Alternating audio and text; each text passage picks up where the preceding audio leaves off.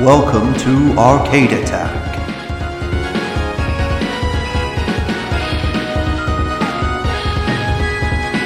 A retro gaming podcast for up to four players.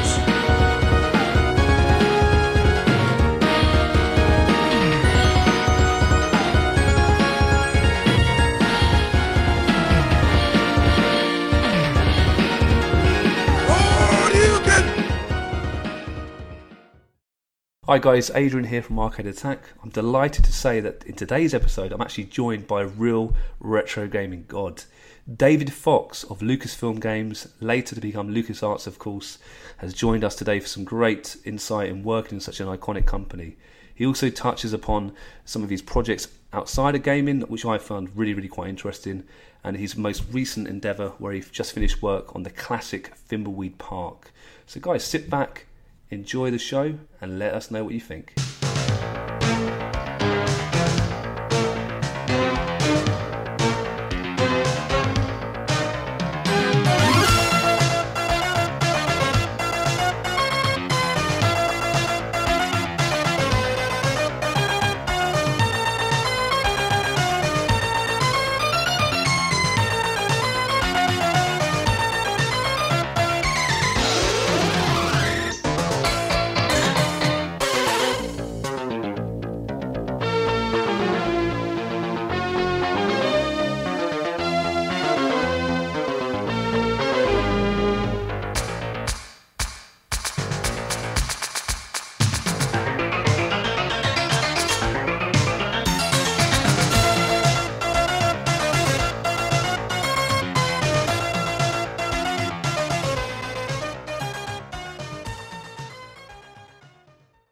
Firstly, Dave, thank you so much for coming to Arcade Attack podcast. We do really appreciate it. Uh, before we, we get into your time at Lucasfilm Games, uh, I'd love to know how you first got into computers, what was your first work experiences, and uh, and how well, how ultimately you got to work at one of the best and most famous companies in the world, really. Sure. Well, my first experience with computers probably when I was in high school, and I got to uh, take a class at the local junior college. Yeah. Um, it's like a two-year college. So I, during after lunch, I would drive over to the college and take a class, and it was actually kind of interesting, but also really frustrating because this was in the era before microcomputers, and we were using punch cards. Right. So, so you have to sit it, you know, write out your program on paper first, and then type it in, you know, one line of code per card. Um, you bring it over to the uh, computer, computer guru guy who fed them in, you know, put them in the stack, and then next day you come back and find out whether there were any syntax errors. Um, if there were, you had to you replace the cards with new ones with correction, and then you come back the next day to find out whether your program ran. So it was basically a 24 hour turnaround between each change you made. And I was just not very exacting and precise with my code and, and just found it more frustrating than anything. And so, okay, well, I'm not going to screw this. I'm not going to Oh, be yeah. a computer scientist. Um, I think I took an, one other class after that when I was at college, uh, when I went to the four year college at UCLA and had a very similar experience, except there they were using paper tape, which is probably even more frustrating than cards because you have to make an error, you have to rerun the whole tape through the machine to get to the point where you have to type the, the fix. Um, so I kind of gave up on that and ended up going into psychology. And Wow. during during a field trip, um, we ended up going to Stanford Research Institute, and I saw my first real computer game on a CRT. At, uh, it was that was the Space Wars game, where you have like you know a couple of triangles flying around, you know, moving around a screen, with, and you push a key and you fire out little period dots, you know, and hmm and there no sound, uh, no color, just all basically character graphics moving around on the screen. But I, it was just something clicked, and I said, "Wow, this is just really, really cool." And, and it took a few years to get back to that, um, but that just felt like that was going to be something important for me. Mm. Um, my wife and I um, ended up creating a public access microcomputer center here in Marin County. And this was in 1977, we opened. And this was like right at the beginning of microcomputers. Apple II had just come out. Um, Radio Shack computer, the TRS-80, was about to come out. And we ended up with getting a bunch of these processor technology SOL 20s, And people would come in and rent time on our computers for like $1.50 an hour. And Really? we teach programming classes and we'd enter in programs from the magazines in BASIC and make little changes to them. And then we ended eventually. I, I mean, so I learned programming by doing this, and also by taking code from other programs and modifying it, and learning how other people wrote programs. And um, there was a company called Adventure International that was doing you know, small adventure games, kind of in the in, you know text adventures, in the vein of you know the the the big one, the Adventure Cave one Yes, yeah. And but his were on different topics. He had a pirate one, he had different ones, and he wrote them for the Radio Shack computer in, in Radio Shack's BASIC, and we did a deal with him where we would convert them to the Apple II, and then get a royalty, small royalty for doing that. And again, that's another place where I, I got to look at someone else's code and adventure games specifically. Wow. And this would have been probably maybe 78, 1978, 79. And, um, you know, I, I really liked that whole type of game a lot. And Yeah, so it was kind of a precursor.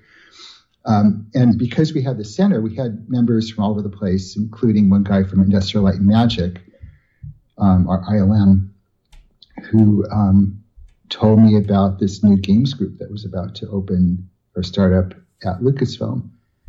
And found, you know, I immediately contacted them and and was able to get in and interview and got got the job one of the first jobs there. I think I was the third person. That's, that's incredible, isn't it? Yeah, I know. And it, it, I, I I actually had um, one piece I left out was right before, a year earlier. I was working on a computer animation book Mm. called Computer Animation Primer, which featured the uh, combination of the Atari 800 coding, and the first part was more an overview of the state of the art of computer animation. And during the research stage, I was able to talk to the people at the Lucasfilm Computer Division and go there and see examples of their work and meet a bunch of them and hang out with them at the SIGGRAPH conference. Mm. And so I already had a relationship with some of them. So when I heard about this new group opening up, I already knew, had already met Ed Catmull, who is the head of the um, computer graphics division, computer division. Yeah. And, you know, so I called him directly, and he's the one who put me in touch with the guy they had just hired named Peter Langston, who became our first general manager. Um, and in fact, Atari was um, helping to fund the startup of this this new games group. Wow, I didn't know that. Yeah, they, I think they gave like a million dollars to Lucasfilm with in order to get the first right of any game that we produced. Um, they get to first choice of them, right of first refusal.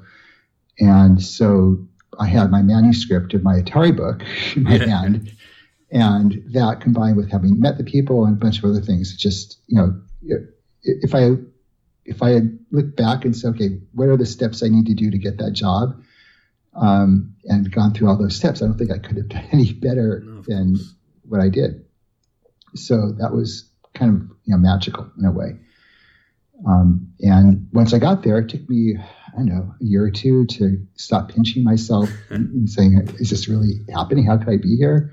Uh, Do I really belong? Am I good enough?" I mean, here here are these brilliant computer scientists in in the same division that we're in, in our parent division and the computer division.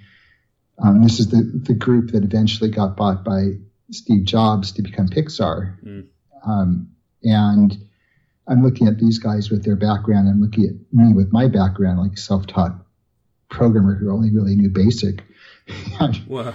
Uh, and it's like, how am I, how am I going to make this happen? So um, it, it, it worked, and you know, I was there for about ten years. That's a fair play and fair. Yeah. You sound very humble, but I'm, you know, your resume obviously uh, shows that you did belong there. Well, that's my opinion anyway. I'm sure. Others Well, thank you. I, I but, you have to look at the other part of it. Like, you know, there were probably millions of people who were technically more qualified than I was. Um, but I happened to live in Marin County and happened to have started this computer center and written this book and met someone who told me about this at the right time. And so all these like kind of randomly kind of Yeah. synchronicity things happening, The, which st- the stars resulted in- aligned, didn't they? Yeah. Yeah. No, fair play. Did you? How about the interview itself? Did you actually get interviewed by George Lucas? Did you see much of George, or not really? Um, No, well, not definitely not by George. I think I was, I might have only been interviewed by Peter. Yeah. And I did get to meet George um, maybe a, well, almost a year after I started, when we had early versions of our first two games working. Um, mine was, you know, there was ended up being Rescue on Fractalus yeah. and he came in for a demo and actually you know, was in my office and handed him the joystick and he played the game for a while and then um, then we talked and he gave me some really good feedback which essentially transformed the game Oh, and that was the only real direct experience like one-on-one experience I had with him Oh, fair enough. Yeah. um, yeah, other times I meet him and you know say hello or um, you know I remember right be, right before we did Indiana Jones and the Last Crusade, we had a short meeting with uh, by we I mean myself, Ron Gilbert, and Noah Falstein, yeah. Yeah. and then with George and and Steven Spielberg met kind of casually and just asked questions about you know how close we had to stay to the script and could we kill Indy if we wanted to and um, could we go off into tangents and they basically gave us total freedom to do what we wanted to and they really didn't come back and check. So there really wasn't much oversight. I guess they trusted us or knew that we'd you know do well enough that they didn't have to worry about that Yeah, I've got a question a little bit later actually about that, but brilliant. That sounds sounds like they put a lot of trust in you. Fair, fair play. yeah Um, obviously, you started very early in Lucasfilm games, later to become LucasArts, obviously. Could you sort of describe the, these early days? Uh, obviously, I assume it's quite a small office back in the real early days. And who who are the real key people back back then that you really worked closely with in the, in the real sort of first couple of years, maybe? Um, well, first few years, I think we by the by the end of the first couple of years, we might have been up to maybe ten or fifteen people in the group. Um, obviously, Peter Langston was the our general manager, so I got to work with him a lot, and he his background was much more from research, which I think was one of the reasons they brought him in because initially we were. I don't know if it was clear that we were going to be a production company as opposed to maybe just researching um, how how can we bring the aesthetic of Lucasfilm into into games, into interactive, and at some point that shifted. I think maybe soon after we actually released the first two games, then became clear like, hey, we can actually build product that ships, and we should no longer be focused on being a research group. Mm. We should really be focused on production. And around that time, um, became clear that Peter wasn't going to be the best match for that since he, he was much more of a research guy. So we brought in Steve Arnold, who ended up being our general manager for most of the time I was there. And his background, he was actually a psychologist, Oh wow! um, which really helped to manage a bunch of crazy games people. Um, he was like the dad of the group. and obviously, you um, studied psychology. You said earlier, so I suppose you had that Yeah. in common. I, it's something in common, but I was I really wasn't a practicing psychologist. So Okay, yeah. the difference. Um, and uh, he, he had actually, I think, his previous gig though was working at Atari, getting a whole bunch of games at like you know fifty or sixty games out the door. You know, mostly conversions and Yeah. adaptations, but um, he was clearly able to get product out.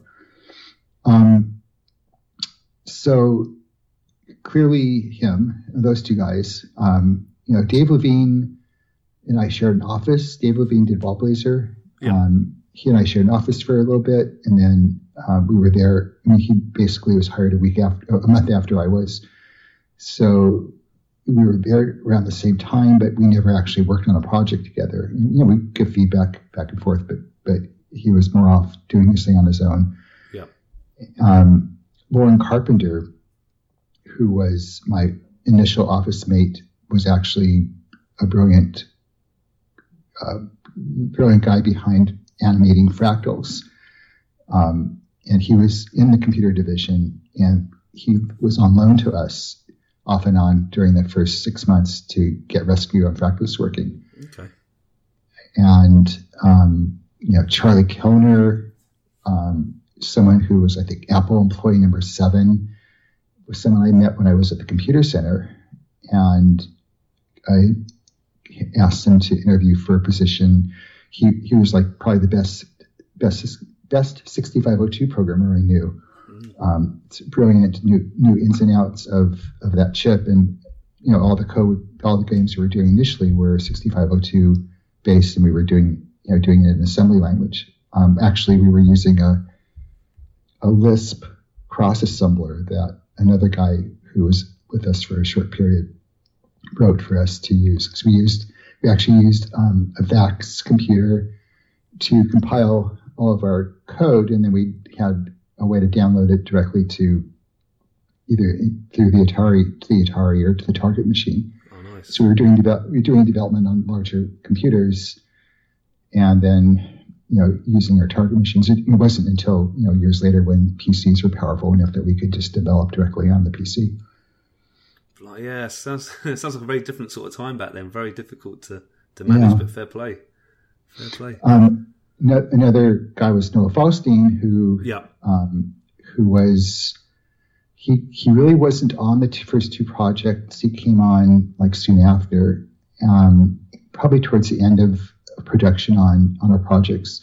I know he was in the manual um, photographs that we took for rescue, Mm. um, and he was um, yeah he he's still my a really good friend of mine. We he was actually actually saw him yesterday, so he's one of the Oh, few wow. people I I see on a pretty regular basis. We have a tradition um, where if we don't, if we get sidetracked in other things, we have these birthday lunches. Our birthdays are about six months apart, so we if we miss other dates, we at least get to see each other once a year or twice a year for for a lunch on each of our Oh, birthdays. good on you. He's he is isn't he the person that came up with the uh, the freeway system on Atlantis as well? The free options, the free sort of pathways. Is that right? I'm not sure. I, I I was actually out of the company by the Oh, time we were working on that game. Okay. Um, or was mostly out. Um, but he, you know, he, I think the only game I really worked with him on was the Indiana Jones and the Last Crusade. Brilliant game. So, yeah, brilliant game. Yeah, so he was the, I think, original project leader. And then we, when we realized we had to get the game out the door in time for the film, Yeah. then Ron and I got brought onto the project. We all worked together, pretty much co co project leaders and, and coders. Brilliant. So I'm, I'm, I'm probably leaving out some important people. I mean, there was some, there was a really awesome team early on, and- we all, I think we started a tradition which carried on for a long time, where when someone new was going to be brought on, we would all have a chance to interview with that person and you know give our feedback, a thumbs up, thumbs down. Do we think the person would fit? And you know, the final decision would be that of the general manager Of course. But- yeah. Um, it was kind of it felt like a kind of an exclusive club. You know, like do we want this person in our club? Um, and you know that probably ended up creating some pushback by some people who we interviewed but we didn't hire for whatever reason. Um, Yeah. But that was you know, it also created a really close group um, of maybe people that thought too much alike. I don't know Hmm. um, I think we really honored, you know, wackiness and craziness. At least, for, definitely later on, that was something we were looking for when we were looking for additional programmers to help with with games. Oh, well, I mean, fair play. I mean, so many great games have come out from the studio. Let's be honest. Hmm. Um, was Rescue on Fractalus the first ever game you worked on, uh, David? Was there any others before that, or Well, definitely the first Lucas game. yeah? Um, there was a really small game I did um, under contract for Children's Television Workshop, you know, Sesame Street company. Oh, wow. when we were at the computer center, um, they came and visited visited us because they were about to create this new center in Philadelphia called Sesame Place, and they wanted a bunch of Apple II games that they could put in consoles or in, in kiosks and let kids play, you know, short, really short games that would last a couple minutes to five minutes each. And we did one for them called Mix and Match Muppets and you know, I did the design and and actually did the artwork by using a graphics tablet and scanning in uh, drawings from Sesame Street coloring books. And um, I didn't write the assembly code. We had another guy help with that, but I wrote the, the rest of the code that ran the program. It's really written in BASIC. Yeah. Um, you could search for it and find like a picture. Basically, you're you know, really simple game for young kids where you choose the head, body, and feet from different Sesame Street Muppets, and it combines them together into a new one. That sounds Um, pretty good. Names gives them a name, and it's get kind of funny. Yeah. Yeah, genetically modified. Muppets. that sounds good. Yeah, yeah, that's the extent. I mean, it was very, it wasn't a very deep game. But it paved it paved the way. Obviously, it gave you that sort of early ideas, I suppose, and early sort of practice.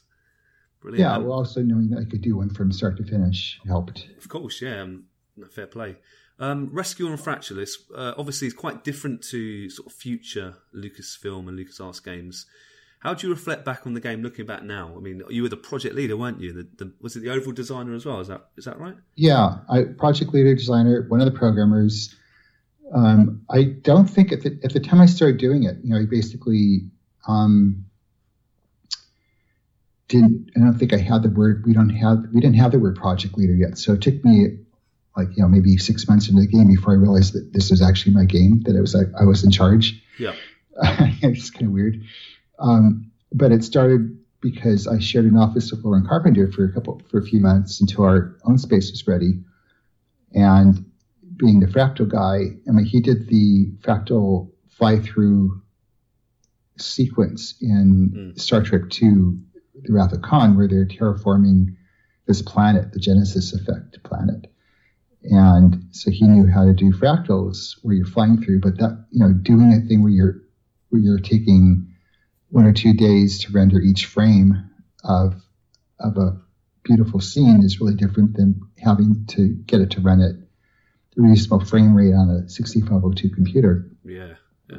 So I asked him early on, I think I asked him, is there any way that we could do a fractal, for, you know, first person fractal game on a, on a Atari 800? And he kind of laughed and said, no, no way. and then he said, then he, you know, you know, a little while later, he said, well, you know, maybe there is a way to do it. And he, we ended up loaning him a computer and he came back like within a, maybe a day or two with, with a working prototype of um, fractal scene that you could fly around in, um, or at least move around in. Mm. And so that's that was, you know, that was the idea for the game was I wanted I wanted something which was kind of like a Star Wars experience. You know, I, I was still, I mean, I joined the company because I wanted to be inside Star Wars in some way. And Yeah. the best way could be to do a game, an authentic Star Wars game within the company, and where you're flying like an X-wing or something, and uh, through a fractal landscape. That was the original idea. And then we found out that we weren't allowed to do any Star Wars games Ah, That's a shame, isn't it? no. Well, yes and no. It was a shame because that's that's why I thought I joined the company. Hmm. Um, at the time, I was really upset, yeah. and you know, it's because the, the license to everything Star Wars had already been sold to other companies, Ah, exclusive okay. licenses for big bucks. So um, the, the the plus side is that meant that we had to be creative outside of Star Wars. We couldn't use that as a crutch, um, and that also meant that I think George gave us much more creative freedom because we weren't delving in his universe, you know, in, in Yeah. his his baby. Um, so he didn't have to worry about us messing it up. So by having by having that, it was actually probably a huge blessing because we had at least maybe eight years, nine years that we were essentially Star Wars free and could come up with our own cool ideas. Um, so on rescue, you know, once we saw it was doable, then you know, we had a small team where we were doing the whole game, and I did the design. I did a lot of the um, gameplay related code, where all the heavy lifting in terms of fractal stuff and the character animation and sound sound routines um, were done either by Loren for the for the flying part, and then Charlie Kellner did most of the um, the rest of the really you know involved stuff that had to be optimized for 6502. Okay. And I did I kind of did the glue, I guess. You know, where you know the, the scoring and the and the how the art would look for the firing of the missiles and and the level of difficulties and the opening the, the opening sequences like in the tube and flying out into the planet surface and you know all the you know the way the gameplay worked. Um, so yeah, it worked really well. So I think we had a really good team, and we realized we had a great game coming out. You know, it was really a huge blow to us when the games, both Rescue and Ballblazer, ended up on the pirate networks, Yeah. on the bulletin boards, you know, before we shipped the games, and the games actually didn't ship for like another year past that for very for weird a weird combination of sequence of things events that happened, and. Uh, so by the time it came out for that platform, anyone who actually wanted it could have easily have downloaded a copy. So it's a shame, isn't it? All that hard work, just Yeah, yeah. um, d- definitely it affected how I looked at um, piracy. I think we were totally naive because we we didn't I- we lent out copies of the games of the games to Atari for the marketing department, and Yeah. like a week after is when it when they were on the bulletin boards. So we don't know if that's how they got out. Yeah. Seems likely. That is a shame. That is a shame. Yeah. We didn't do any kind of serialization. We didn't put any kind of copy protection on. So who knows? Fair enough. Um, you then moved on. Is it fair to say that uh, I think Labyrinth was your next game? Uh, Right. Was that your first graphic adventure? And uh, was it very different working on a sort of game like Labyrinth compared to your previous sort of first, you know, the shooting sort of games and so forth? Yeah. It, was also the first game we did that was based on film. Yeah, of course. And I think they were kind of testing us to see whether we could actually um, take a film and adapt a game to it, adapt it into a game. And they gave us the opportunity. You know, we saw um, some early footage on a videotape. With David Bowie um, dancing around and so forth. Yeah, Yeah. showing showing them the puppets, the Oh, right, Muppets, and some of the story. We got a script to look at, and they say, "Hey, do you want to do this?" And I said, "Sure." Um, sounds like it'd be kind of fun to do it. Um, so we ended up. Um, a group of us went to England and had a week there where we were brainstorming with Douglas Adams Yeah. um, what legend. Uh, and he was good friends with, um, well, he, yeah, he was really good friends with Jim Henson, who is was the director on the film. And um, we ended up in a room like pretty much every day for a week, five days, and um, like going through the script and talking about how we could adapt that. And he came up with some really great ideas. Um, many of which made it into the game. Mm. And then it was my job when we came back to take all the brainstorming ideas and and figure out how to adapt them into a cohesive game that also, you know, honored the film but didn't require that you saw the film. That's a tough balancing act, isn't it? Yeah, it's a tough balancing act. Yeah, uh, we didn't want having seen the film to be a huge Hmm. advantage.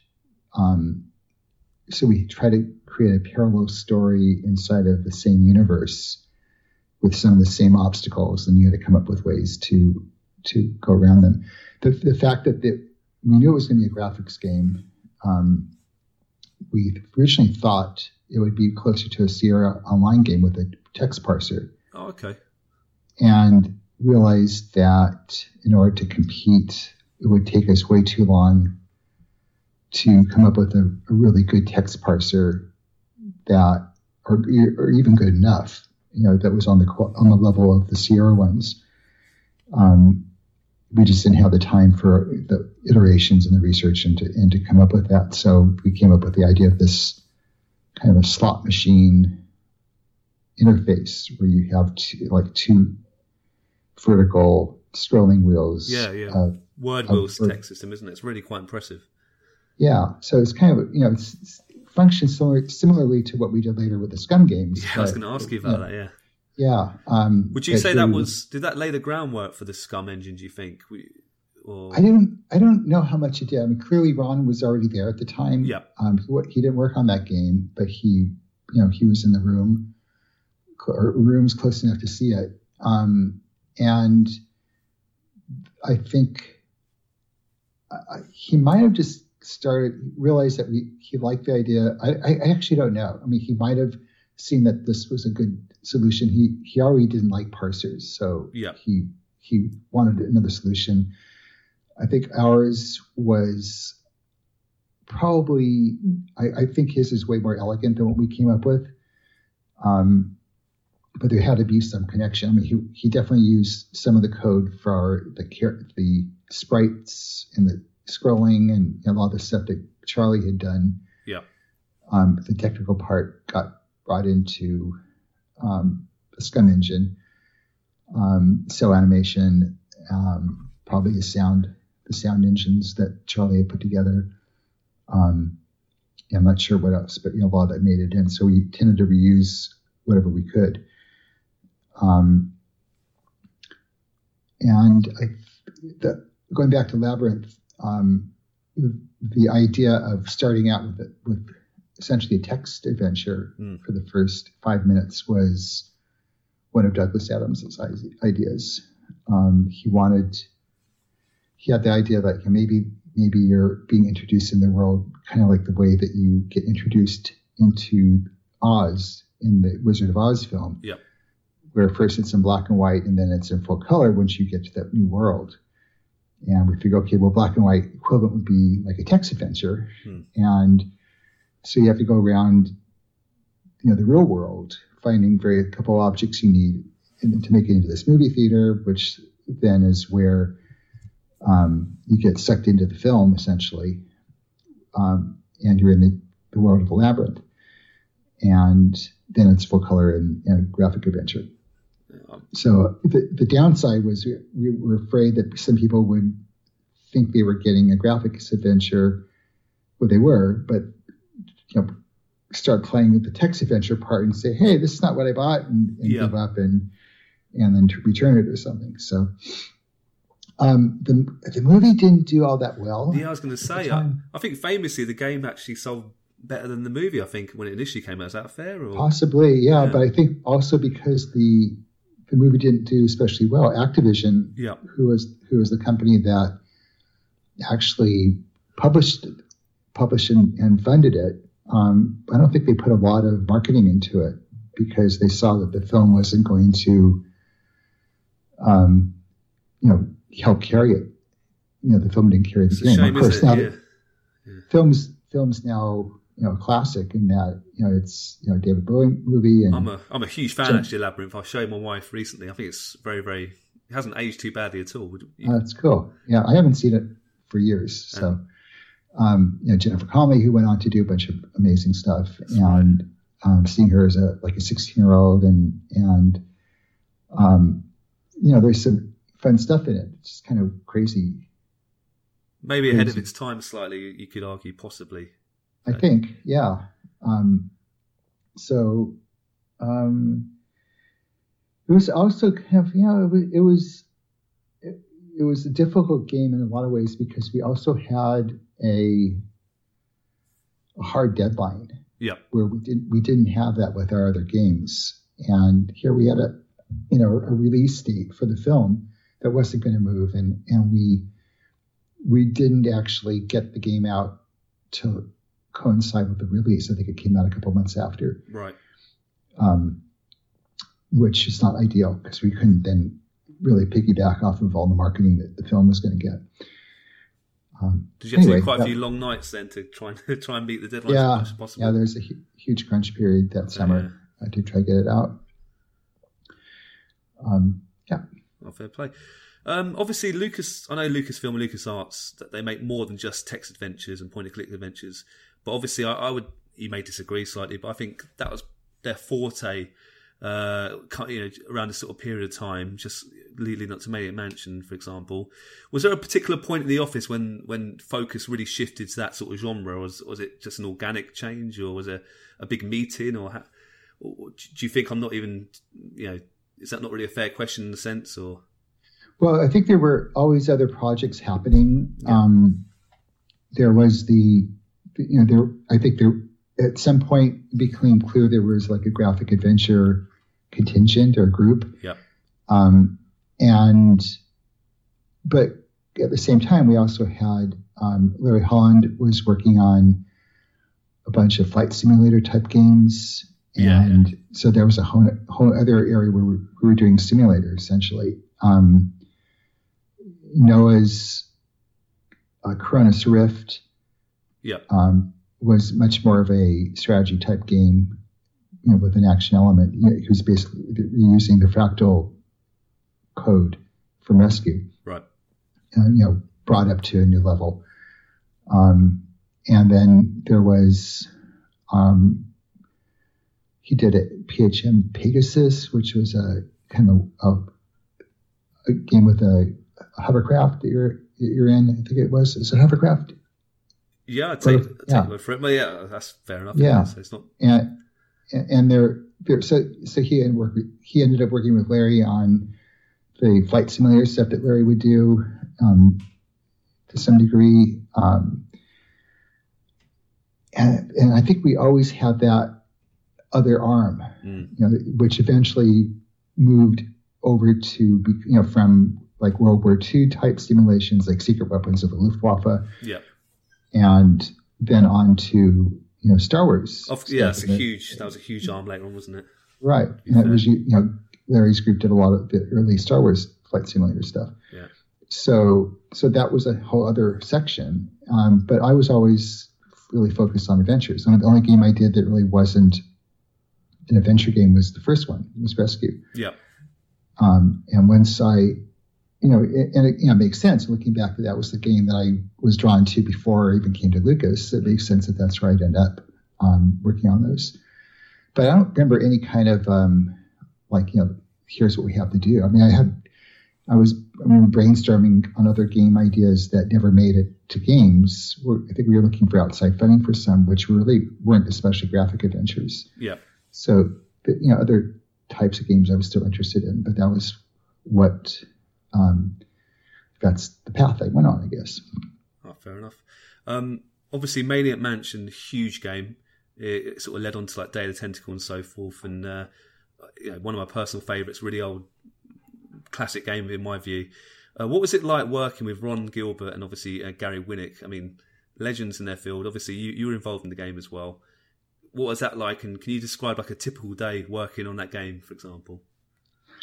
Yeah, well, well, Ron, um, I, I guess I was between projects. I was wasn't sure what I was going to do next, and I knew Ron had been working on something for like a year already, and he had finally gotten to the point where he had enough of the SCUMM engine working that he could actually start coding the game. Yep.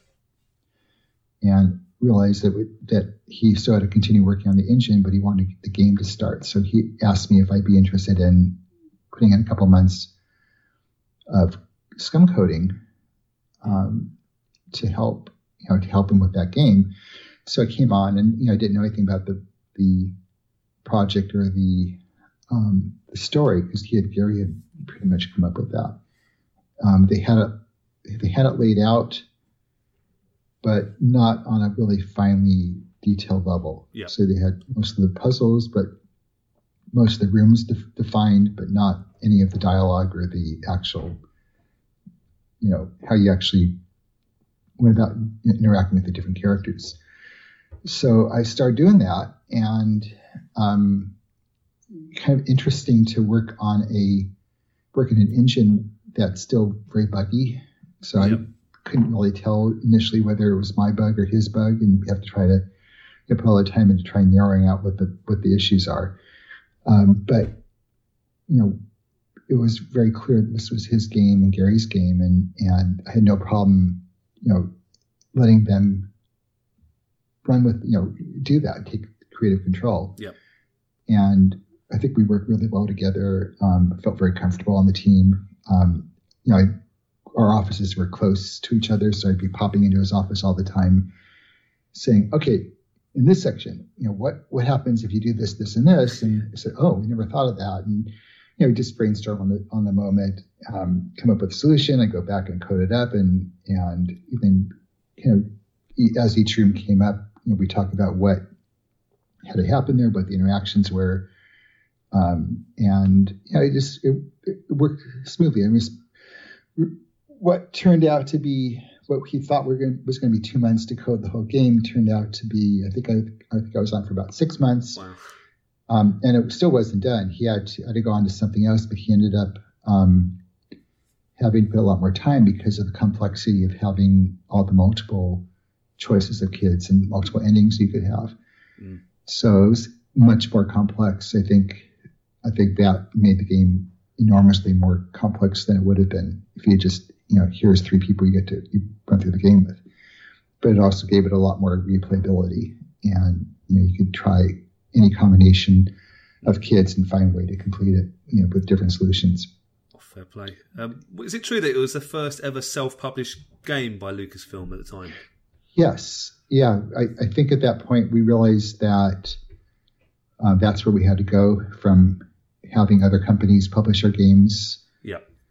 To actually doing them ourselves. That, And yeah. Does that add hmm. extra pressure at all? Maybe to make it. I know that Ron's obviously a proper legend, but to make the game s- perfect before it's released, obviously. It's, no, I don't think so. I mean, I, I think I think everything we did, we had that same level of yeah. of you know knowing that we had to live up to Star Wars. Like everything we turned out, this is the you know people would think of us as the Star Wars of Of computer games or something. So it, we felt like there was, it wasn't even a mandate, it was just something we felt internal pressure that we had to live up to that expectation. Um, they- in fact, you know, going back to the first two games, they were that pressure was so high that in order to not feel um, frozen Yeah. by that, um, we were told that the first two games we attempted would just be, you know, throwaway games. hmm That we would do these as an experiment, as a research project, you know, kind of get our, our feet wet to see what it would feel like to to take a game all the way through. And if they turned out to be interesting games, then you know, sure we could publish them, but otherwise don't worry about it. So that took a whole bunch of pressure off. That you know we were given permission to fail. Um, Yeah. at, right at the beginning, and then we, when we realized that we weren't failing, that it was actually pretty good, then Yeah. No, you know fair play. changed. Just shows you how well the team was working at the time, and still, you know, and so many great games were published. Um, Zak McKracken and the Alien Mindbenders. That was another project you led. Uh, it's how would that rank in your personal favourites of all the games you worked on? Because I, I, correct me if I'm wrong, but you you put a lot of time and energy into that game, I believe. And would you ever like to make an official sequel to the game? Would that be something that ever crossed your mind? Okay, well, first, it's probably at least up until recently, probably was my favorite. Um, you know, it was the, really the only graphic adventure I worked on that totally came from myself. Yeah. because of the other two I worked on, um, you know, Maniac was really Ron and Gary's universe that I was playing inside of and trying to, you know, adapt my humor to what they were creating. Mhm. And then following that was Indiana Jones. And again, we were on a film project. So we, we had some limited control over where we were going. The story was already established. Same with Labyrinth, I suppose, a little bit. Yeah, same with Yeah. Labyrinth. So so really, that was the first game I did. That was a graphic adventure where the story was completely mine, and um, you know the the whole type of game was you know came out of my interest in kind of new agey kinds of things, and and um, um, early on, after, I had the design completed, um, you know, we had a, a meeting with the other game designers of the company, of Yeah. the group, and you know, the one that Ron had actually instigated because he he felt that the game was well, it could it be funny? It could be a lot, a lot funnier. That we should take it into a much more wacky direction than I originally had. I mean, it was intended as a comedy originally, but it was more buttoned down Yeah, yeah, Um, yeah. the, the character, his name was Jason. He worked for main mainstream media. He wasn't working for like this little tabloid, and the, all the rooms or locations and everything were the same. That didn't change, but we kind of twisted it a little bit by making into Wacky Land Yeah. by by um, you know coming up coming up with this title. That that's where the title was born. That's where the um, Zak got his name came came out of a phone book, Marin County phone book. I think we had to combine a couple of different names, Yeah. um, and the idea of him working for a tabloid came from that. And so, so with that shift, um, it felt like you know things that were clicking a lot better. Um, and then we went off and started coding. And I, I got um, some help early on too. I realized I wasn't going to be able to do the whole thing myself, and so Matthew Kane, um, who's already working with us in the education group, the learning group, Yep. um, came over to um, help me with all the coding. So you know, at that point, the game you know, became a really co- a collaborative experience, and it was probably it was probably one of the, the best gaming experiences too, in terms of working with him and and you know building this universe together and just having a lot of fun with it. So yeah, I have a lot of fond memories on that. Um, I've, I've I've been asked a lot whether I would want to do a sequel, Yep. and I uh, it, it, it changes from time to time. I mean, the, I know that you know Disney owns everything at this point, Yeah. and the idea of, of even doing a reboot um, seems pretty unlikely. Um, you'd have to. I mean, they wouldn't even talk to someone like us. You, you'd have to be like like what uh, Double Fine did, where they where essentially Sony got the license and then Double Fine did the work Yeah. um, to to do those. Um, we did talk about this, you know, some years ago as a possibility, but um, you know, I think, um, especially after doing Thimbleweed Park, the idea of doing new stuff is just much more fun to me right now than kind of going back and doing some revisiting something old, even though I'm really fond of the characters and the whole story. Of course, yeah. So. I, I'm, I'm open to it, but I'm, I'm not actively pursuing it. So you know, things kind of happened like that, then I wouldn't say no straight out. yeah, Um, but it, a lot of things would need to be put in place, wouldn't they? I suppose. yeah, I, I don't think I'm in a place where I say, okay, I'm going to go get that license. I'm going to make it happen right now. I don't I don't feel that kind of a drive. Yeah. But if if it kind of things fell in my lap and that that's what what was happening, then there'd be interest. Because uh, I think a few fans made um, their own sort of games, didn't they? Have you heard about these? Their own sort of spin-off. Yeah. Is that, have you played Yeah. any of those by any chance? Or? I, I didn't because I, I think at the time I felt that if there ever was a sequel, um, I didn't want to have played theirs for fear of accidentally pulling ideas from their games into into a sequel. but you weren't so- you weren't upset by them making games, was that? No, no, I felt honored. Yeah, of You know, course, it, felt, it felt like wow, this is amazing. I had no idea that people, and they're all from Germany.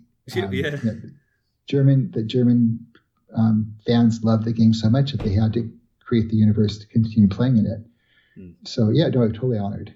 Um, you know, I, I was in, in talk in touch with a few of them. I think on, on one of the games, Matthew, myself, and, and my wife Annie got together and, and recorded some audio um, snippets for them um, that got put into the game. Oh, good so, on you. so, you know, I was I was supportive in a way, but not involved. Yeah, that's well, fair play to you. I think that's a very good attitude. Brilliant. Yeah. Um, I think you kind of answered this question already. Um, but obviously, George Lucas, huge films. Uh, it was pretty much a no-brainer to start making adventure titles using his sort of licenses, and obviously, the Last Crusade, I think, was the first, well, one of the first ones at least. Um, did you have to work really, really closely to the script of the film, or were you given a quite a lot of creative freedom? I know you kind of mentioned it earlier, but did you see the film before you made the game, or was it a bit like Labyrinth, or how was that working in that particular game? No, well, it, it was similar to Labyrinth in that we got a script and we got projection stills that we got to look at, so we knew what the, what the locales would look like. Um, you know, the the, the there was a, a the library at the ranch. We were at the ranch at the time. The library had all the you know slides, the film, images that were taken during production, where they kind yeah. of uh, maybe they're partly continuity images, or they were you know part, maybe going to be used for promotion later on for PR. But we got to access those, so we knew how to make the game look like the environments that they took place in. Um, but the movie really wasn't done. I mean, and, and, here we are, here we were again trying to get a film and game to release at the same time. Yeah. So there was no way we could watch the movie before because the you know the movie really wasn't finished until a few weeks before it released. Um, we did get to go down to Los Angeles to Paramount Studios and we had a screening with a bunch of other people. Like it's a first time screening, yeah. and um, you know that was our first experience with the whole film and and and during in watching that we and it, that probably wasn't even the final cut that was like a maybe pretty close to final i think there might have been a few scenes that were um oh let me think i think there might have been a screening we saw before that up at the ranch also because i remember there were some some scenes that said yeah missing or special effects or yeah things that weren't quite complete but that even that was you know we were far into the game and you know couldn't have changed much at that point. There there were a couple scenes um, that we got from the script that never made it to the movie. Um, there's a host sequence on the Zeppelin with a radio operator, which had, was much more involved in the in the original script, so it made, had more of a role in the game. Um, but we, I think, our idea of you know, similar to Labyrinth, how do we um, use the environment. And here, you, here you are, Indy, so you really are going through the same um, story flow. But how do we make it so it feels really interesting for someone who's actually seen the movie?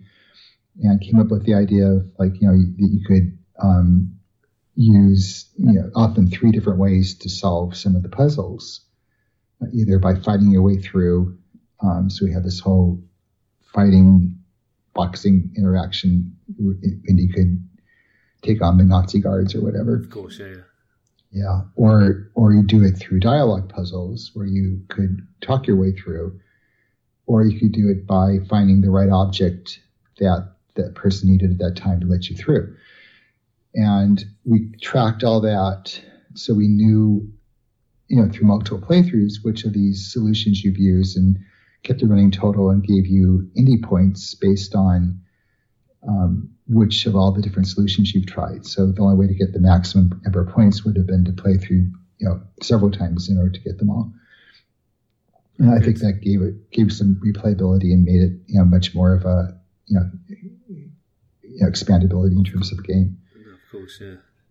No, but, but it was also it was a tight project. Also, I mean, just you know, I, I remember it being a lot of attention, stress, but but not. I don't remember the team suffering as a result. It felt like we were putting in long hours, but it, it felt.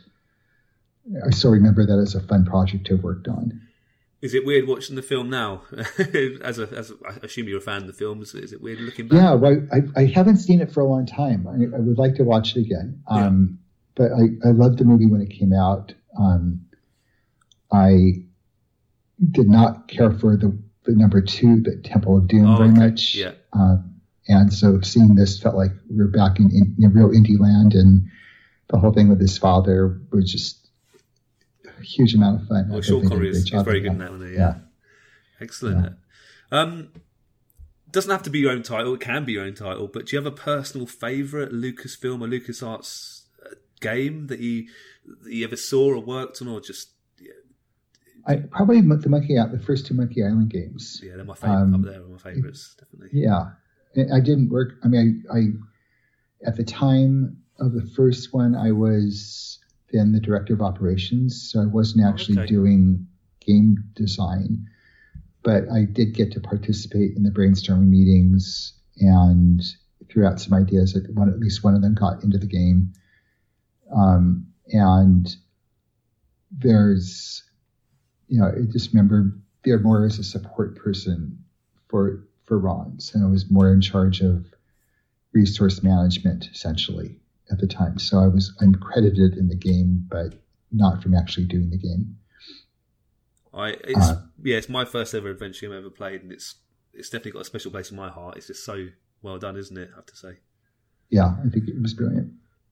Um, when did you actually leave LucasArts, uh, and um, how would you reflect back at your time working there? Think you were there for about ten years. Is that right, David? So how yeah, you... well, I was I was with a, with Lucasfilm for ten years. Yeah. Um, the first eight years I was in you know Lucasfilm Games slash LucasArts, and when I actually came to the company, my real interest, and I didn't say this before, but when I was the, the impetus for actually starting our computer center um, it was back in 1975 or 76. We were brainstorming, and I was imagining some sort of you know futuristic interactive Disneyland. You know, so rather than just sitting at a computer and playing a game, yeah, you'd be yeah. fully immersed in an experience, and it would be um, it would change every time you did it, and it would be life changing. You know, having gone through these would would change you in a way, in a good way. Um, you know, just just with having really solid transformative experiences while going through these, and that was kind of the goal. It originally was to work on an interactive Disneyland. How amazing is that? Yeah. So, and this is before you know virtual reality and any of that terminology came up. And we, so when I first joined, I said, "Here's what I want to do." And I told that to Peter and I told that to Steve Arnold. And they said, well, that, that's great. Um, we're, right now we're doing home games.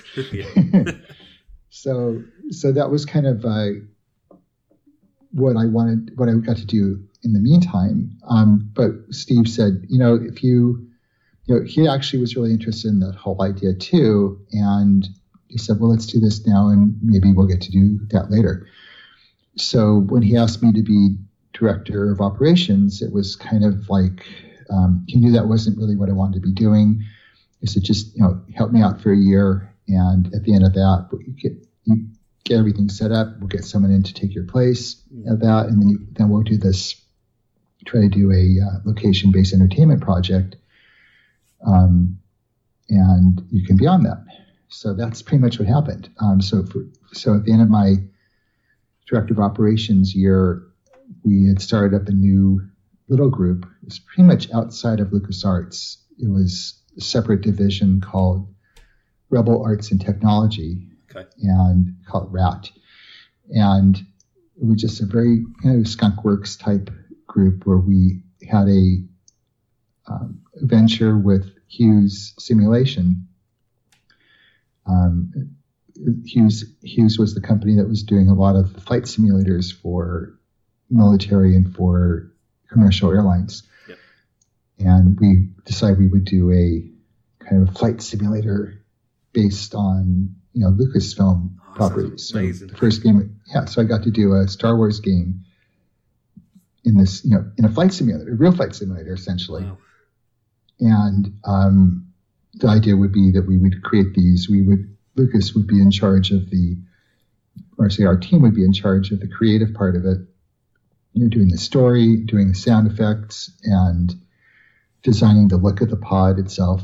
And um, Hughes would be in charge of the tech, you know, coming up with the, the right computers and the, mm. the, right projectors and, and all the technical stuff. They already knew how to do that. So that was two years. I was on that for two years and amazing games. You know, this is way before it's time. I mean, now you could do stuff like this much more, much more easily. But at the time, we had to use like million dollar image generators and you know super expensive for the whole thing. And in fact, it was so expensive that at the time it, it, we couldn't practically get it sold into theme parks. so the project, yeah. yeah, project closed down, and I left. You know, I left the company as a result because I, I, at the time, I, I really wanted to be doing something in either in VR. Um, yep. That you know, VR by then had been had been at least um, early versions had been invented. And I got to play with it and said, well, "This is where I want to do." And, and the idea of going back and doing, you know, 2D graphic adventures or whatever just seemed like I'd be going backwards. Understand, yeah. So that's where I was hoping, and and you know, got to do that a, a bit, and then it just kind of, it became clear that it was way too much of it was hype for the technology at the time. So everything kind of died. It sounds a bit of a bittersweet exit. Is that a bit? Is that fair to say? It sounds.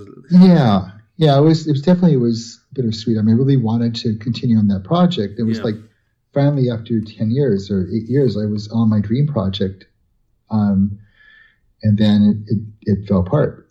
And part of it, you know, various things happened. You know, when I think was, you know, Steve Arnold who was a huge supporter of all this, left Lucasfilm. And so we didn't have someone in upper management who was really an ally and was able to promote this and support it. Um, so that was one of the things that happened. And, and you know, no one can say, this is the future. We got to be here. We have to stay in this space. And yeah. they just kind of stopped. Oh, fair enough. Um, adventure titles like point and click adventures, uh, easily amongst my favourite genre games. Uh, they seem to reach their peak, like huge demand around sort of mid '90s, I'd say, so early mid '90s. But then it, sort of diminished very quickly uh, in sort of late '90s, early 2000s. Why, why do you think these kind of classic adventure titles seem to go out of fashion? Any, do you have any ideas why that might have happened? I think that the audience for them maybe didn't expand enough, and yeah. But at the same time, the production values kept on getting higher and higher, which meant that the costs to do them kept on getting higher. And at least in the case of Lucas, um, they made a decision at some point that there wasn't enough return on their investment um, for you know they, they, I'm sure they were selling they were they were but they weren't selling high enough compared to say if they put the same numbers into say a Star Wars game. Sure, yeah then they can get a lot more back. And so I think it was primarily a business decision on their part. You know that you know we why put that much money into an adventure game which is going to take a couple years to finish and take all these resources and and essentially we're making a, an animated film by the end when we could um, and then we, we have a limited audience where if we could do a Star, do a Star Wars movie we have a much broader audience and we could you know sell a lot more so it was all you know very driven by commercial success. And this is kind of speculation because I wasn't there at the time. Yeah. But you know, from piecing some things together, I think that might be part of it. Um, I think Ron doing wanting to do a an adventure game in the style of the old games, like for Thimbleweed Park. Oh yeah, was brilliant because that meant that we could go back to production values that we had in the late 80s, early 90s, and we, we knew more or less what those budgets would be, and and you know we could come up with a game which didn't have to be you know full screen animated sequences or 3D um, yeah. in order to produce um, and kind of set expectations by the the type of game we were creating oh, about how much of it should be there in the game. Well, actually, yeah, it's a good good time to talk about Thimbleweed Park. If that's okay, because I, I really I'm halfway through the game right now. I haven't finished it, but I'm really, really enjoying it. And I think it's been so successful, and it, it obviously shows there's still a huge demand for these sort of classic style adventure titles. But how do you did you get the opportunity to work on it? Did Ron call you up one day? Did it come out of the blue? What actually happened? Yeah, well, well, Ron, you know, Ron's another person I've stayed in touch with over the years. Not as not as much as Noah because Noah lives close by and Ron yep. usually lives far away. But um, I think we reconnected more solid, solid, solidly. Sorry, let me say that again. Yeah. We, recollect, we reconnected more solidly when I was working on my my RubeWorks game, Rube Goldberg game. Oh yeah. And I had both Ron and Noah over several times to brainstorm with me um, on the game and how to you know how we should proceed and you know different ways I could take these cartoons that Rube Goldberg did back in the 1930s and adapt them into a game that would be fun to play. And so you know with those multiple times and then showing them progress on the game, we, we kind of reconnected in that level. And I think there was a couple of times when Ron was doing some um, mobile games where he'd have me to be a playtester, you know, where we sit down and he'd watch me play the game for an hour and kind of talk about what I was experiencing and, and just watching, you know, what my confusions were. So we kind of traded back and forth a few times and things yep. like that. And he told me that he and Gary were going to do this project. He was kind of waffling about whether he should do it. And, um, you know, I was giving him some support because I thought it'd be really a really fun thing to happen. And I ended up, I think, reviewing um, some of their Kickstarter screens and pages, and you know, helping them with editing the text and and you know, making a few suggestions. And I, you know, I told him, say, hey, if this actually happens, I would love to be a part of it. Yeah, yeah. So he really wasn't. He couldn't promise anything at the time, obviously, because he didn't know how much how successful the fundraising would be. But at some point, when they reached their their target, you know, pretty fast, yep. he he announced that both myself and Mark Ferrari would be on the project, and um, yeah, that was pretty exciting. Um, yeah, I, I when we had our first brainstorming meetings, he and Gary and I, um, they had already, you know, very much like Maniac, Maniac Mansion, they had the the overall story. They had the characters. They knew more or less what the arc would be, what the, what the rooms would be. Yep. But the puzzles weren't really defined completely. Some of them were, some weren't. So the brainstorming was really to take it from that level down to the very specific, you know, what, where do you find each thing in each room? Uh, where, what are the beats we need in the game, the story beats, and um, you know what's motivating some of these characters, and and you know, I think we had maybe maybe four or five days of brainstorming over a two or three month period. So we do usually one or two days at a time. We would be in the same room first doing that, um, and then, you know, when they actually got again when he got his engine far enough along, and Gary had started doing some of the wireframe art, I I was brought on to um, start wiring up all the rooms and so we could actually walk through them and kind of feel like what was happening. We could actually do a, a version of a, of a game that was playable. Fair play, fair play. Was it? Yeah. I know you kept your your your toe in the water regarding making video games, but was it weird getting back into that old sort of classic point and click adventures? Was it? Did it feel quite natural? Or did it take a little while to get back into it again? Or um, well, there there was a period where I kind of was outside of gaming. I think from around maybe 95. For five years, I was not really doing games. I did a, a location based entertainment project for a year in 2000. And then again, I went away from it and then did another project with, as a consultant for Disney on a location based project yeah. um, for a year and went away. So it was kind of off and on. And I really was outside the industry really until I did RubeWorks. And that was really the first game where I had you know fully evolved in doing games again. Um, and then I when Ron invited me on the project and I said yeah I could do it. Then it, you know internally I'm thinking well you know can we go back? You know can we yep. get back to that same level of creativity? Do we still have? Do I still have it? You know, can I still brainstorm like with these guys? And can we make it fun? And you know I, I think I had, it wasn't, I mean, I was stressed a bit, but not too much. And definitely not enough to, to ever say, no, I don't know if I can do this. It was more like internal thoughts. Um, it, but after our first brainstorming, five, the first five minutes, I'd say, of our brainstorming session, first brainstorming session, it was like, okay, no problem, we can do this. And yeah. everything just felt like we just gone right back into the into the mode that we had 25 years earlier, and and felt very comfortable and and fell into a really nice rhythm, and you could see, you know, how how this is going to work, and and it was it was really fun.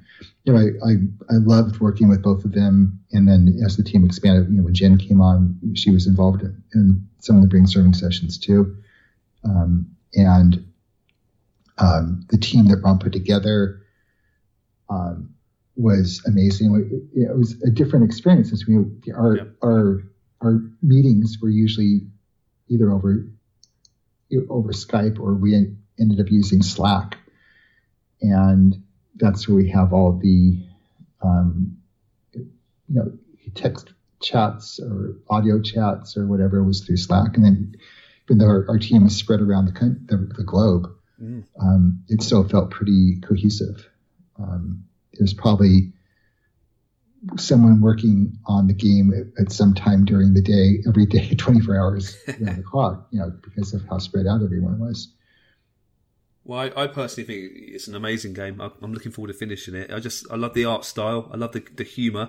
It sort of captures, I think, the, the best bits of Monkey Island and the classic adventure titles. Um, I mean, how proud are you of the game? And, and do you have a oh, personal favourite character as well in the game, if you don't mind me asking? Yeah, I'm very proud of the game. Yeah. Um, I I still love tweeting about it. I, every day I, I look at um, what people are saying about the game, and I congratulate people if I can, if I notice they say that they've finished it. I usually congratulate them and talk to them a bit um, on Twitter. Yeah. Um, favorite characters, um, probably either Ransom or Dolores for yeah. totally different reasons. Um, I, I, wrote the way we did the game. Um, the most of the the dialogue sequences were done. Some were done by Ron. I think I did one early on and just realized how hard these were to do. That it was going to be really hard for me to do it. So we ended up getting um, Lauren to be our writer and so she wrote a lot of those, and Ron wrote a bunch of those. So I didn't do a whole bunch of the actual dialogue puzzles or sequences, but I did most of the, a lot of the cutscene dialogues um, along with Ron, and most of the dial, you know, the kind of the little things that happen dialogue, you know, with as the characters go around the puzzles, like wiring up the environment. Yeah. Except except for the man, uh, except for the hotel and the sewers, which were done by Jen. So, you know, I ended up writing a lot of Dolores dialogue and, and text and, and ransom stuff after we kind of got the, the mode, after Ron kind of set the, the tone for both. And Dolores just felt, you know, I could easily remember what it was like to work, to want to work at Lucasfilm and get hired there. So a lot of that comes directly from my experience of what that felt like and you know that yearning and, and wanting to be part of that company and and and then twisting it to you know, make it funny and kind of parodying it as um, mucus phlegm. yeah, it's very clever. Yeah, it was that, actually something that that we refer, we called the company internally back at the time. Oh, really? So that was that was a oh, you know, we kind of would make fun of it ourselves while we were there. So, um, that's a good in joke. yeah, yeah. Um, so, yeah, I, ransom. I, I ended up. Um, I think it's probably pretty well known. We ended up um, recording. Well, when we wrote the dialogue for ransom, yeah. we wrote it as beeps. So you know, you know yeah. I, I, don't want to. I don't want to beeping do that. You know, what the beep. Um, and it, we tried recording having the, the actor who who did Ransom um, record it, you know, try to do some tests by saying beep. Yeah. And it just felt really flat. So Ron had him ad lib, you know, real swear words, you know, swearing yeah. without the words there's beep. Then it was my task to take those 700 or 600 lines of audio yeah and go through and actually add beats to them. So I got to hear wow. him, you know, doing it raw, and then adding the, you know, kind of mind. It was kind of mind numbing task. I think it took me a couple of weeks to go through it. The amount of The swear L- words, eh? Yeah, there's a lot. Some some lines had four or five of them. Wow. So, um, and but we saved those, and um, you know, I think it's already known that we, we plan to release you know downloadable content. Ooh, like an Um, 18 version is what you're thinking. so I think that's probably it's coming at some point. oh, wow. I can't wait. Um, that's public knowledge. Oh, fair enough. Um, I, I don't know if you can answer this, um, but do you think there will be a sequel possibly to Thimbleweed Park by any chance? Or I don't know. I, it, there's, I think we're still in that mode where, um, not as much me because you know I, I pretty, I pretty much been off the project, maybe you know, part time during the summer and then pretty much off since September. Yep. You know, Ron is still much more involved, and I think he's just coming off. And when you're focused so tight, focused so tightly on a project, you really want some downtime before of you uh, it's kind of like you don't want to bounce into the next thing before you're ready to really choose what you want to do next. So um, I I would guess it's not likely there'll be a sequel specifically on Thimbleweed Park. I'm sure Ron will do other games. Yep. Whether whether or not I get to work with him again, um, it kind of depends on what kind of game he does and whether he needs an adventure game guy Sure. on it. Um, but yeah, I'd love to work again if that happened. He knows that. And, but yeah, we'll, we'll have to see. Um, it, was a lot of fun. I, I don't know enough about the finances of the game to know whether it was profitable enough to justify doing another game in that same genre. Yeah.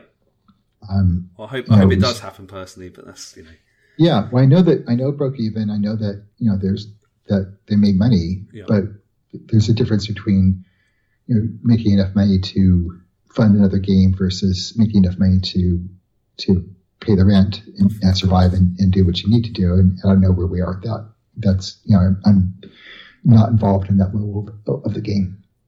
fair enough. Fair enough. No, I hope it does happen though. Um, a couple of really cheeky questions, and I, I don't think you can tell me them, but d- did Ron Gilbert ever reveal to you the secret of Monkey Island? And do you think he'll ever get the opportunity to work on the, his his personal third Monkey Island game?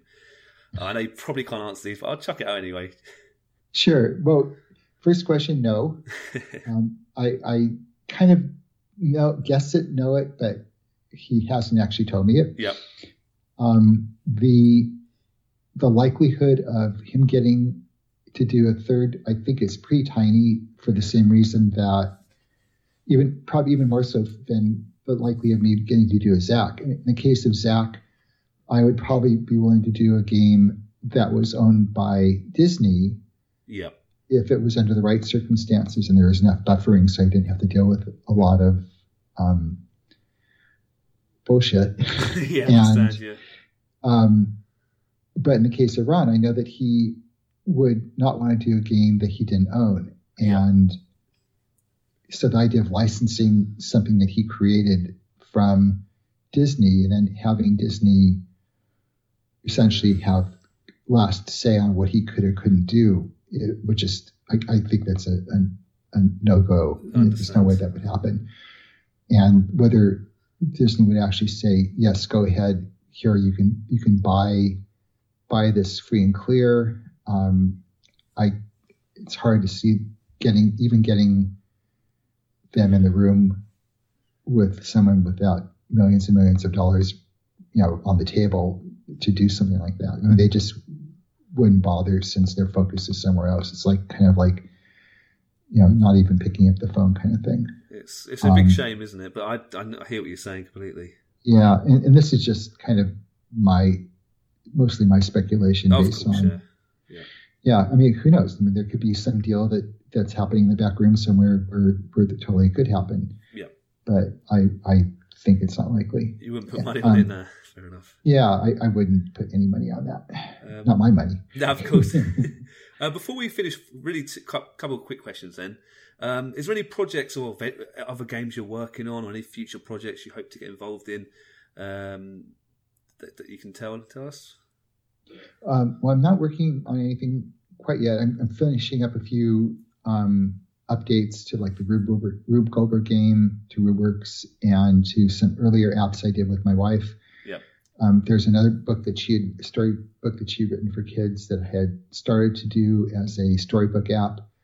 Um, not really a game, but for younger kids um, several years ago that I'd like to go back and finish. And I would, you know, still love to get involved in a, in a location-based entertainment type project, maybe an AR project. I mean, I think um, the idea of going into a theme park where you have a, um, an amazing environment already built physically, Mm. and then doing AR on top of it as an overlay and having overlay games is is going to be a huge um, activity you do at those parks. And there's you know Jonathan Ackley who um, was at LucasArts, and I worked together with him at Rocket Science Games. So he he ended up at Disney in as a Disney Imagineering, and that's what he brought to them is trying to do interactive as overlay games on the parks. Um, the the project that Annie and I got to work on was under under Jonathan when Yeah. he wanted to do overlay stuff at, um, at a few of the Asia parks, and we got to do one at Tokyo Disney Sea, which actually got implemented, um, called the, the Leonardo Leonardo Challenge, Yeah. and you could Google Google that and see some imagery from it, and um, that's still kind of a dream for me. So whether it's AR, whether it's you know just actually being in a park, whether it's a VR thing or some combination of those, I don't know yet, but I would still love to do that. Um, I generally hope that happens. I think I really think you'd be the, the right man for the job. yeah, me too. we, um, we're going back to. Um, I'm a Harry Potter fan too. Um, we went to the. I went to the park in Orlando, and then the one in Los Angeles a couple of times. And my wife and I are going back to the Orlando one in February because she hasn't seen that one because there's a lot more there. But Yep. but the idea of having some you know Harry Potter spectacles on where you could walk through with a wand that's interactive and do stuff and interact with other people and wizards and and where you have this amazing um, locale that really feels like you're in that universe um, yeah. would be a really fun game to do. That, that sounds so- pretty amazing. Yeah, so yeah, I'm sure things like that will happen. I don't know if I'll be on on them or not, but I'm sure maybe I'll get to, at least get to play them if I don't if I don't get to do it myself. I really wish you all the good luck. Um, just before we say goodbye, final question: uh, If you could share a few drinks with a video game character, who would you choose and why? Ooh. well, I'm thinking of I want to drink with ransom. I don't think my, I don't think I could I could survive his tongue lashing. So probably not him. It probably would it'd probably be too damaging to my ego to hang out with him. Yeah. Um. Hmm. I probably would want to hang out with Zak Yeah, and just just because he he has clearly some similar interests to mine. Um, I'd like to hear some stories about what he's up to, um, what what crazy wacky things he's you know uncovered, um, conspiracies and alien invasions and things like that, and, and just kind of find out what he's been doing for the last you know. Well, the game took place what nineteen was it nineteen ninety seven I think. Even though we, we did it earlier, so I guess I have to find out what he's been doing for the last um, 20 years. that sounds like the perfect answer. Actually, I like that. Very good. Okay. Um, Yeah. Dave, generally, really, really means a lot to me that you came on today, and I, I, sh- I know our listeners are going to love this interview. So, really, really appreciate the time. Um, I wish you all the luck in the future. Um, you're on Twitter, aren't you, Dave? So people can follow you, can't they? There. Yeah, follow me at um, David B. as in boy Fox, David B. Fox on Twitter, and that's probably where I'm most active. I'm on Facebook too, but not very not as active there. And have you got a website as well? Is that what that you do? You, Um, yeah, Ele- Electric Eggplant yeah. as our our little company, and you can go there and, and also contact me there through that and um, find out what we've what we're working on. Brilliant. I, I really do uh, yeah, urge our listeners to do that. But thanks so much, David. Do appreciate it. And all the best luck in the future. and uh, I really hope your um, your theme park idea really comes to fruition. Definitely. That's great. I'm, I'm sure I'll get to play it someday, Yeah, definitely. even if it's not my even if it's not my creation. Someone is doing this. Good on you. All right. Well, David, I'll leave it there because I know you're, you're a busy man. So I'll, I'll, I'll talk to you another time. Hopefully. Take care. All right. Thank you. See you later. Bye bye. Thanks for listening to today's podcast. We really hope you enjoyed it. If you want to get in touch regarding this week's episode or anything else, you can tweet us at Arcade Attack UK, at Keith Barlow82, and at arcade underscore Adriano. We're also on Facebook at facebook.com slash arcade attack UK. Please check out our website at arcadeattack.co.uk for lots of retro gaming goodness, interviews, reviews, features, top 10s, etc. And you can also find all our previous podcasts there. Our podcasts are available to stream from the website and are available to download for free from Stitcher, Podbean, and iTunes, where you can also leave us a review and a rating, which we would really, really appreciate. So, until next time, take care and we'll speak to you soon.